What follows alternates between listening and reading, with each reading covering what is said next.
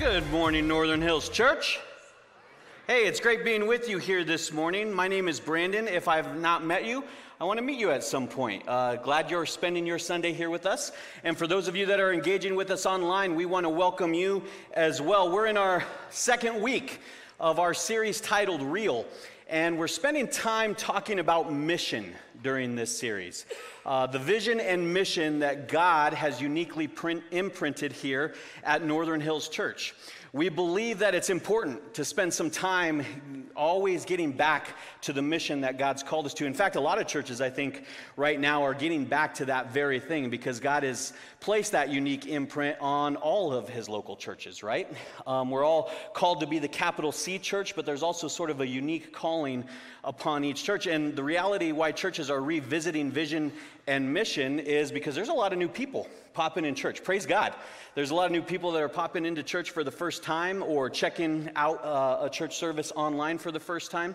And so we believe that that's an important thing to spend time over the next four weeks just talking about. We also uh, uh, know that it's important for even people that have called Northern Hills Church their home for a while because I think they represent really all of us, and all of us are in this place where the world is just changed forever, right? Um, in a lot of ways, in our workplace, uh, in the way we do life, it's, it's, ch- it's changed. Uh, but what we want to emphasize through this mission and vision teaching series is that the mission and vision hasn't. And that's the beauty of God. We believe so much in the vision and mission He's uniquely printed, imprinted here on Northern Hills, in that, you know what, this is not going to change over time. This is going to continue to be the DNA of what we are as a church. And we believe so much in the power of this vision and mission, and, and that it's going to not only transform our lives, but really transform hopefully the northern community and, and all that God's doing in it. And we've seen that play out many times through the stories that get to get played out here at Northern Hills Church. If you're unfamiliar, our, our vision, uh, our mission as a church is that we want everyone to, that comes here uh, in and through these four walls to encounter the real love of Jesus. We believe upon encountering that real love of Jesus, it's going to move them towards discovering their real purpose. And when you discover your real purpose, their real purpose, when you have those two, the real love of Jesus and real purpose, it, it's a transformational uh, piece in each of our lives to then become bold agents of real change. Um, and so, yeah, that's you're going to hear that vernacular around here a lot. You'll see little things on our website and graphics that sort of capture all of those pieces. But we believe real love plus real purpose equals real change. You're going to uh, see a lot of the encounter, uh, discover, become vernacular around here. Uh, and so, what we wanted to do with the series was just take some time to dive into a little bit more of the reals. And, and keep this in mind as well, because anytime I think, anytime we do a vision and mission uh, series, it's easy to sort of just come along and say, oh, yeah, this is what the church wants me to get on board with. They want me to understand the language behind it. What does this mean for my life? I know I've been there before at different vision and mission series and whatnot, but our heart behind this series is to say that being on mission isn't just coming on, on a Sunday morning and being on board with what the church is doing, or wow, that's a, that's a catchy tagline, that's a catchy phrase, I want to be part of that.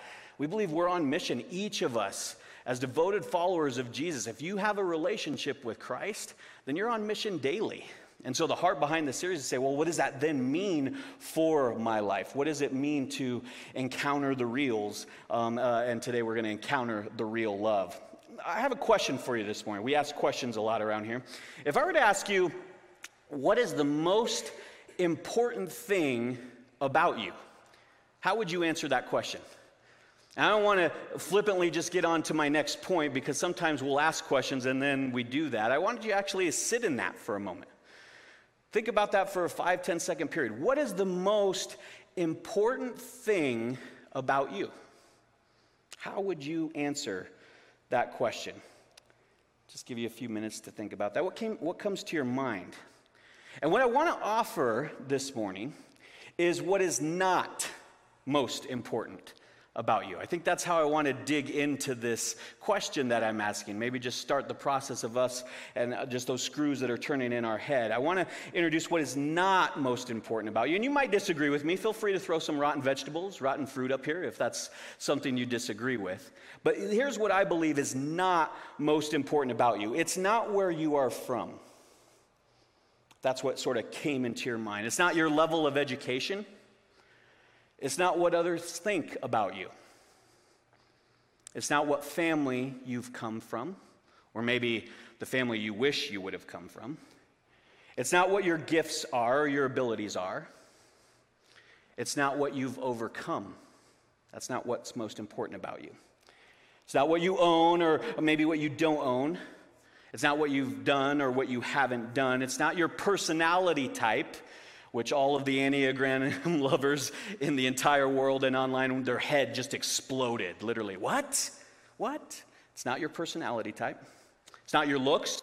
It's not your smarts. It's not your friends or your clout. It's not your wins or your losses. That's not what's most important about you. Here it is. I want you to write this down this morning. The most important thing about you is what you think about when you think about God. The most important thing about you is what you think about when you think about God. And that may make a lot of sense to you. That's maybe where you were already going a little bit, was that relationship. Or it may come as a total surprise, a complete surprise to you. Because really, when we think about that, that's really a grandiose statement. Some of you might be wanting to throw the vegetables or the fruit, thinking, no, that's not the most important thing. But when you think about that, just pause and think about that carefully. You'll see that nothing, nothing matters more than what you think about God. It truly is the most essential and the most defining thing about you. Many of us are familiar with a very popular theologian and pastor. His name is A.W. Tozer. And in his well known book, The Knowledge of the Holy, Tozer says it this way What comes into our minds when we think about God is the most important thing about us. So, why? Why would Tozer, why would I make such a blanket statement about all of us? Because if we're real talk here, the statement, it's all inclusive. It's powerful. It's a comprehensive kind of statement about mankind. Now, I didn't know Tozer, and Tozer didn't know me. He didn't know anything about my story. I don't know some of you. And I don't know anything about your story or about your life. So, how do I, how does Tozer know that the most important thing about each one of us is what we think about God? Here's what God says about us in Colossians 1:16. This is where we find a little bit of the cornerstone of that truth this morning. Colossians 1:16 says, "For by him all things were created, in heaven and on earth, visible and invisible, whether thrones or dominions or rulers or authorities, all things were created through him and for him." You catch the dual emphasis in that verse? First, we were made by God. He's the source of origin. He's the source of origin for everything. You did not make yourself. You didn't happen randomly. You're not some just cosmic accident. And so that's this is what that means for each one of us is that since God made us, we're very very important because God chose to make us, not because we're important in of ourselves. God has made us, and so that means we have value. God made us, so that means you're prized. I'm prized. God made you, and so you are something to be captured in the eyes of the Creator as special, unique, and important. You were made by God, but catch the dual emphasis. You were also made for God. You were made by God and you were made for God. That's the dual emphasis in that scripture. So, your central purpose, my central purpose on this planet now and into forever, is that we were made for Him. And He made us. He didn't, he didn't just pluck us down on a rock and, and say, you know, hope you have a good one, sayonara, take care, deuces, right? He didn't, he didn't say anything like that. He didn't wave goodbye. The reason he made us was so that we could connect with him in a vital relationship to find out what our purpose is. Again, more purpose next week when Pastor John talks about that. But what's hardwired into each of our DNA is this response mechanism to being created by God and for God. Another easy way to say that, or maybe to think about it, is just this way. Since we were made by God and for God, our hearts constantly search for the God we were made by and for. That's a simple way to think about that. Our souls are hardwired to respond to Him. So think of it almost like this tractor beam, this inward tractor beam that's uh, in us that is constantly being driven almost magically towards God. Again, some real talk. Plenty of us fight against that draw, though, don't we? Because we want to be God. And so we naturally just fight against that, that need to find the by or for because we want to be God. So we'll attempt to push that idea or that, that tractor beam to the side, uh, push it out of our worldview, and try to pretend that maybe He doesn't even exist. But God can't be ignored, God won't be ignored. And so that hard wiring continues in of us. Now, we can ignore him for a period of time, maybe a season of our life, but not ultimately. And eventually, every one of us will acquiesce to that draw, even if it means that we'll think about God, but never quite admitting that aloud to other people. That tractor beam just pulls us in, it's directly built into our souls. We were designed for it. If you've ever felt that tug in your heart towards God. God is the one that has placed it there. Acts 17, 25 through 28 says it this way Nor is he served by human hands, as though he needed anything, since he himself gives to all mankind life and breath and everything. And he made from every one man every nation of mankind to live on all the face of the earth, having determined allotted periods and the boundaries of their dwelling place, that they should seek God and perhaps feel their way toward him and find him. Yet he is actually not far from each one of us. For in him we live and move and have our being, as even some of our own poets have said, for we indeed are his offspring. It's a specific repeat of what I was just saying that we were made by God, we were made for God. Because why? Because God gives everyone life and breath and everything. God did this so that we would seek him and perhaps reach out to him, perhaps find him.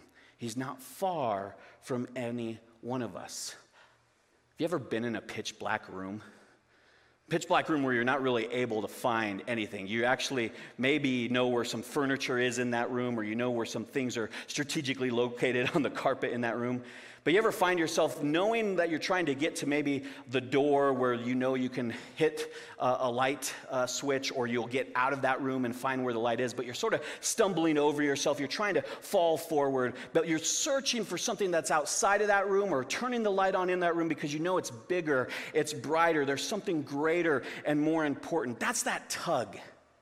That's that tug that each of us have is living in this world where it can feel like a very dark place, but there's this longing of something greater and bigger. And I love how Acts 17, it doesn't portray God as some sinister being with this twisted sense of humor trying to make us stumble in the night or stumble through life trying to find him. The point is, is that we can all encounter the one true God. If we just stop grasping at the dark things, the things that make us stumble, the lesser gods in our world that we're always sort of grasping and trying to, to find in this dark place, they can't ultimately satisfy the longing that the one true God has in each of our lives.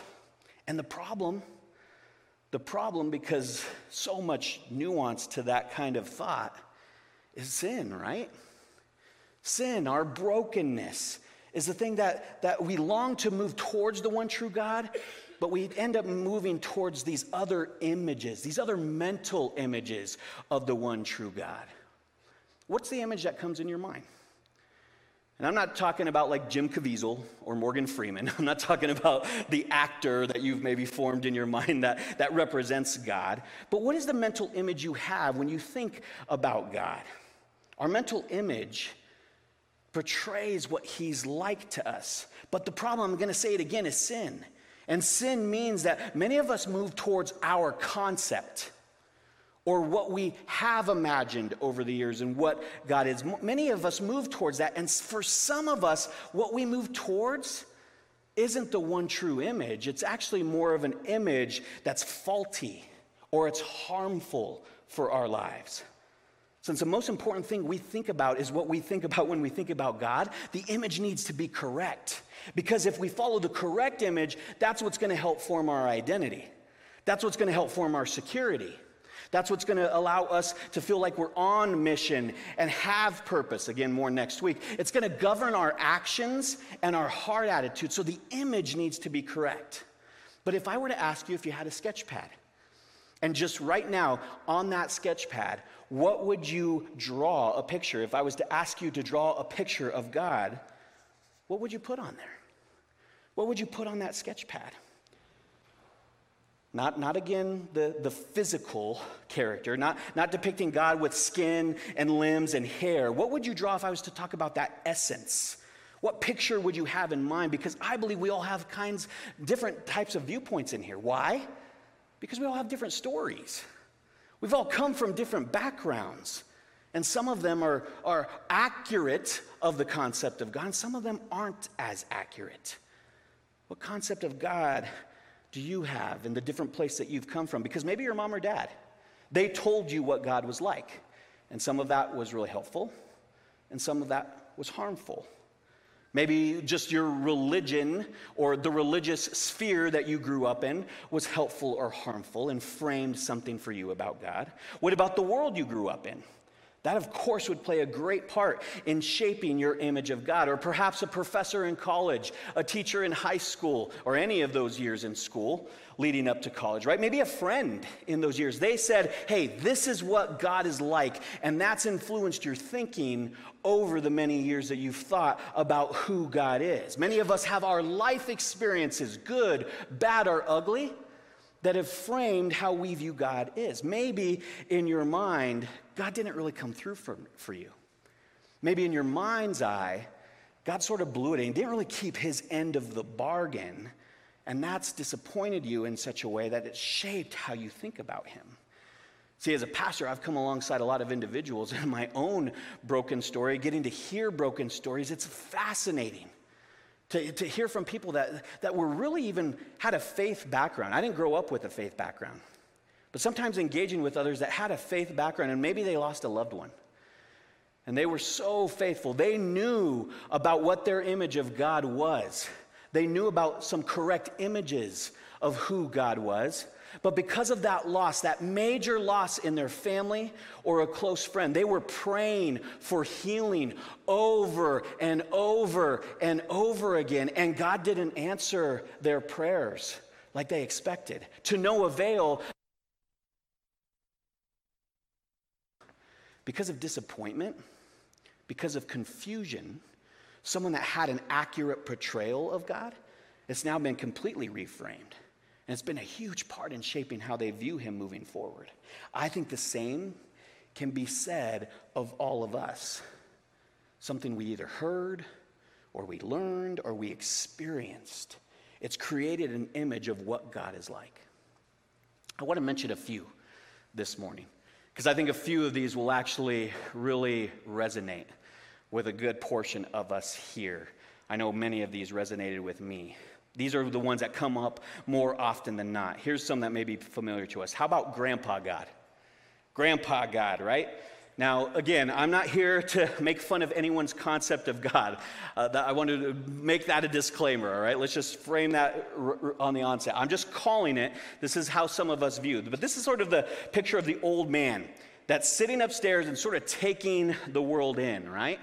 And my goal is just to take some of these masks off of the lesser gods that many of us have. So, Grandpa God, he's been around forever.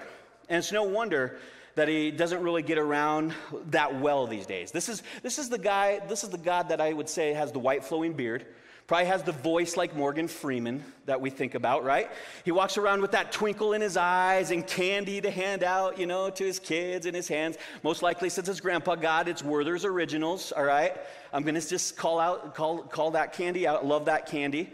he's hard of hearing, so to speak. Uh, you know, something uh, really uh, to him. You got to speak it loud. You got to keep that loud racket uh, that down in church, right? But here's, here's the problem with Grandpa God. Here's why he's a lesser God. He's mostly out of touch with my life. And I don't just mean that Grandpa God's not just texting, all right? I mean that Grandpa God doesn't, he's not relevant because he doesn't know what's going on in my world. He's gentle and kind, but in many ways, Grandpa God is irrelevant. He's out of touch. He's sort of like Santa, but without the presents. You're like, well, what's your purpose then, Grandpa God? You're just sort of checking in, giving me candy every now and again. But that's a God that we've created. Here's another one we've created: is scorekeeper God. Anybody of us uh, resonate with scorekeeper? Here's the rule making, tally keeping umpire. And it's all about the do's and the don'ts with this God. So if you go to church, you get one point. Congratulations, all of you get one point. If you're watching online, you get one point. But if you go home on Highway 7 and someone cuts you off and you curse at them, you lose one point. If you give them the bird, you lose five points okay? So that's the scorekeeper God, right? We understand that God. scorekeeper God's always watching over us. He's always evaluating us. He's always judging us, working the numbers. And the problem with this God is that if you don't toe the line, if you don't really stay within His good graces, you're shot. You need to really try hard to earn those points, to stay on God's team. And if you have enough points, if you have enough good deeds at the end, if you can tally and mark that, then guess what? You'll win the prize to the white pearly gates of heaven. Congratulations, right? That's your prize that you win if you have a good score at the end. What about cosmic force God? Many of us have created this God. I'll just call it, it's sort of like just a nebulous force, right? It's a nebulous force out there. It's positive, it's got this energy. I would say maybe it even has light, but cosmic force, God doesn't really have a name. Cosmic, this force is abstract, it's distant, it's elusive. And when people have this image of God in mind, I think they'll talk about spirituality, but they won't talk about personality. I think they don't think this God has any kind of personality because the emphasis with this God is simply that there is something out there in the universe, greater, bigger, more majestic than what I am. And it feels good, it feels right, it's bright light, it's going to last much lar- longer than I, it's much larger than I, but it's hard to be sure what it is. How about angry God? Angry God. That reckless brawler WWE kind of God that is out to pin us on the mat. Now, angry God loves to push people around. Angry God wants to make them pay, doling out punishment. He wants to crush us under this like thunderbolt of destruction when we do, and inevitably we will do wrong, right? You are the weakest link. Goodbye. That's angry God. And if you're smart, you avoid angry God. You can't go to church and worship angry God. Why would anyone want to be around that week after week? So it's easier to avoid that God because what that God's looking to dish out is something I don't want. Last one I'm going to describe this morning is Siri God. Siri God. We have Siri God too, right? He's sort of like the full time concierge God, right? I'll call it sort of the butler in the sky, the Jeeves God that we have. That's just at our beck and call 24 7. Do you need direction today? Just ask. Do you want to change the weather today? The weather's not quite adding up. Dear God, what do you? Yeah, I'll change the weather, right? And this God sends messages, checks our calendars, finds stuff for us, uh, finds funny answers to the crazy questions we have. Just search it up, right? And that sounds harsh, but if we listen, if we listen to the way that some of us talk about God, it's as if He only exists for our to do list. We push the button, and poof, he appears with a smile, right? The problem with this God is that he's never in our life for very long. Because Siri God is all about convenience. Siri God is highly convenient. And we only need him when he's needed. When we don't need him anymore, you just push the button off and get back to him when you need him. Otherwise, God, he's gone. Now, the list of gods, I think, can go on and on. I know I was missing a few that we've grown up and we have the image of. Stained glass God, you have that one. He's more of the sort of stoic, highbrow. He prefers his Christians to be buttoned up and proper, right? How about hipster God? Hipster God's always a good one. He's super relevant. He's part barista, part Bible scholar, right? You got Buddy God. He's chill, average, awesome to hang out with on the weekends. Me God. Me God's a good one. Me God is me. and I love being God. And it, I never say that, Brandon. I never say that I am God. Well, we sure live and act like it. I'm in control. I'm self made. The world revolves around me. And what about buffet God? Yeah, you can tell I like buffet God a little bit, okay? But I love buffet God because when you look at it, it's a smorgasbord of all of the above gods we were talking about. It's just one of those gods that it's like a salad bar, a little of this, a little of that. And this God is a difficult one because it's a God that's never considered fully right or fully wrong. It's a relative thing. You might be God. I might be God. They might be God. It's, it's all about the, who might be God and maybe nobody is God. Now, granted, my descriptions of what people think about God, those, those are a lot tongue in cheek, right? But let's just be honest with one another. Let's just have some honesty here. It's likely that one of these gods is a little bit woven in to all of us. At least one of these is woven in to our history, to our makeup, to who we've created God to be. What do you think about when you think about God? And the encouraging news today, as we seek to encounter real love, is that that God, the one true God, wants us to, wants us to know who He is. We don't have to pluck around like a needle in a haystack to find Him. It's not trying to uh, find him because he is playing some twisted game. No, he's not doing that because guess why? Eternity is at stake. These aren't eternal games God is willing or looking to play. It's quite the opposite. And you may have never thought about it this way, but write this down.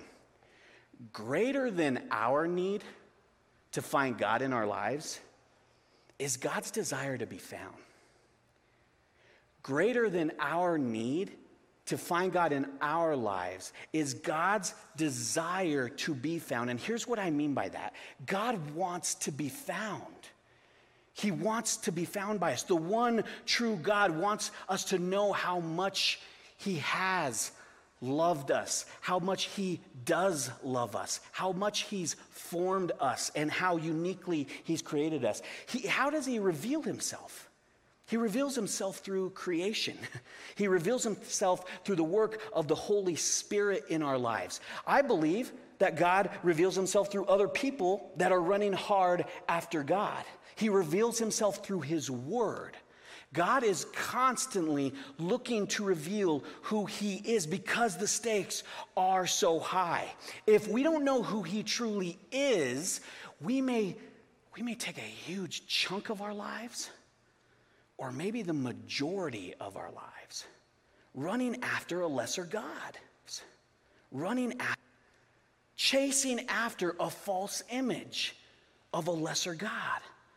And that's not what he wants for our lives. He wants to encounter real love, the real love, not the flawed version. So we're not spending our, our life spinning our wheels, running, uh, running from Him because it's a lesser God, or hiding from Him because it's a lesser God, or maybe angry or disappointed in Him, feeling rejected by Him, maybe ambivalent towards Him. Maybe we're worried, maybe living a life where we're worried that we're on the wrong side of the score. That's not what God wants for our life. How do we view it? How do we take in the accurate image of the one true God? How do we encounter real love to know what's right and good? Because we're reminded constantly creation, His Word, the Holy Spirit, other relationship that He wants to be found, that He's constantly revealing Himself to us. In Hebrews, God weighs in on Himself.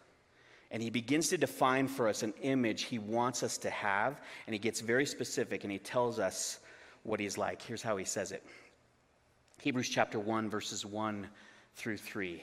Long ago, at many times and in many ways, God spoke to our fathers by the prophets. But in these last days, he has spoken to us by his Son, whom he appointed the heir of all things, through also, through whom also he created the world. He's the radiance of the glory of God and the exact imprint of his nature. And he upholds the universe by the word of his power. See, the prophets of the Old Testament would speak to the coming Messiah. And so when Jesus, God's Son, entered into human history, that was power of the promise. When he stepped onto planet Earth, look at, look at how he's described here. He became the radiance of God's glory. He was the exact imprint of God's nature. In other words, God in Jesus shows us who God is. In Jesus. By sending Jesus Christ, this walking, talking, living, breathing picture of God on earth in the flesh, the incarnate God, because God wanted us to have this unmistakably clear picture of what He's like. And so he sent Jesus into those pages of human history with this hope. 2 Corinthians 4 6. For God, who said, Let light shine out of darkness, has shown in our hearts to give the light of the knowledge of the glory of God in what? In the face of Jesus Christ. Those are two powerful truths this morning. This is what we encounter when we encounter the real love of Jesus is that God has given us the light of the knowledge of his glory and he's done this. We find this. He wants to be found in the face of Jesus Christ. That's why. That's why our mission begins, it ends. It's everything encompassing, encountering the real love of Jesus. Because when we do that, that's where purpose, that's where becoming bold agents of real change will be birthed out of. When the scripture in Hebrew says that Jesus is the exact imprint, this isn't talking about, it doesn't mean God being this smiling, five foot six, long haired, dark haired, beaded uh, uh, Jewish man with, with a lamb in his arms, all right? That may be the picture we get when we're thinking skin and, and, and flesh, and, but that's not what that's talking about. It means that if we look at the heart of Christ, if we look at how Christ lived, if we look at what Christ did, what his attitude was, the way he treated people, the way he lived his life, the way he valued the world and the things he valued in it. If we encounter that real love of Jesus, we will have a picture of what God is like. I just want you to write this down, this last thing. In Jesus, God is clearly and emphatically saying, Here I am. And here's what I love about that. Here's the good news this morning. The most important thing you think about when you think about God, when we think about the life and the death and the resurrection of this peasant from Nazareth, it teaches us who God is. And it teaches that God is powerful and that He's holy and that he's omnipotent and he's the ruler of all things, that he had a plan all along for each one of us, that he's loving and he's saving and he's good and he's generous and compassionate and so much more. Yet, the number one image, the number one image I believe that we all capture when we look to Jesus Christ as the physical image, as the incarnate God, as we get to this, see this very, very clear picture of God being Father. And I love that. And I get emotional and I love that because I grew up without a dad. I did not have a physical representation of what a father should look like, could look like. And many of you have a story where you either have a broken dad or you don't know your father as well. And I tell you, if I'm telling my story, I know that's helped frame how I've projected on a holy God. But in Jesus, it's not a physical representation of an earthly father. It's a physical representation of a heavenly father, of an Abba father. And that means that Jesus is a perfect father. And he's a perfect father for you. And he's a perfect father for me. We don't have to project any more of the lesser gods on such a good, good God that we serve. That's encountering the real love. And if today you've never encountered the real love of Jesus Christ, I want to give you an opportunity. Would you just pray silently in your heart as I pray aloud? Just pray this. This makes sense to you this morning, God, who? God, I've had a lot of lesser gods in my life. And I'm asking you, I'm asking you in your power, Lord to come and save me. I'm going to put my faith and trust in Jesus Christ as the physical representation of a good, omnipotent, holy, loving, caring, protector God. That's who I dedicate my life to. I am a sinner. I am broken and I have false idols and false images. And I am saying no more. I choose to follow you, Jesus. I choose to give my life to you and to look at your image as my directive of what God is like. I give my life, and I thank you for forgiving me and giving yours on my behalf. And if you prayed that prayer, if you prayed that prayer, our heavenly Abba, perfect Father, will do what He's promised to do and come in and transform you. I want you to celebrate that with someone you came with. I want you to tell somebody you came with online if you did that. I want you to reach out to us. We'd love to get a Bible in your hands. We want to get a Bible in your hands today as you continue your journey. For the rest of us, would you just pray with me as we close this morning, God? God, for the rest of us here, I think it's sort of like, well, what's next? I, th- I believe in the power of what your word says. I believe in the power of who Jesus is in my life. But God, I, don't know what that means for me this next week. And God, I feel just through the power of your spirit that what you're impressing is for each of us just to let go. Maybe this week is about each of us just letting go, God. Help me to let go of any false images, of any lesser gods I've had. Help me to search your word, search creation, search the people around me that are chasing after you, and by the power of your spirit living in me, help me grasp the true image of the most high, most true God. I want to encounter that real love. And part of encountering that is going to have to be letting go of the past or my perceptions or my false images. So, God, I pray for each one of us. I pray for myself. Give us courage to do that this week as we look to encounter the real love and to become ambassadors of that real love.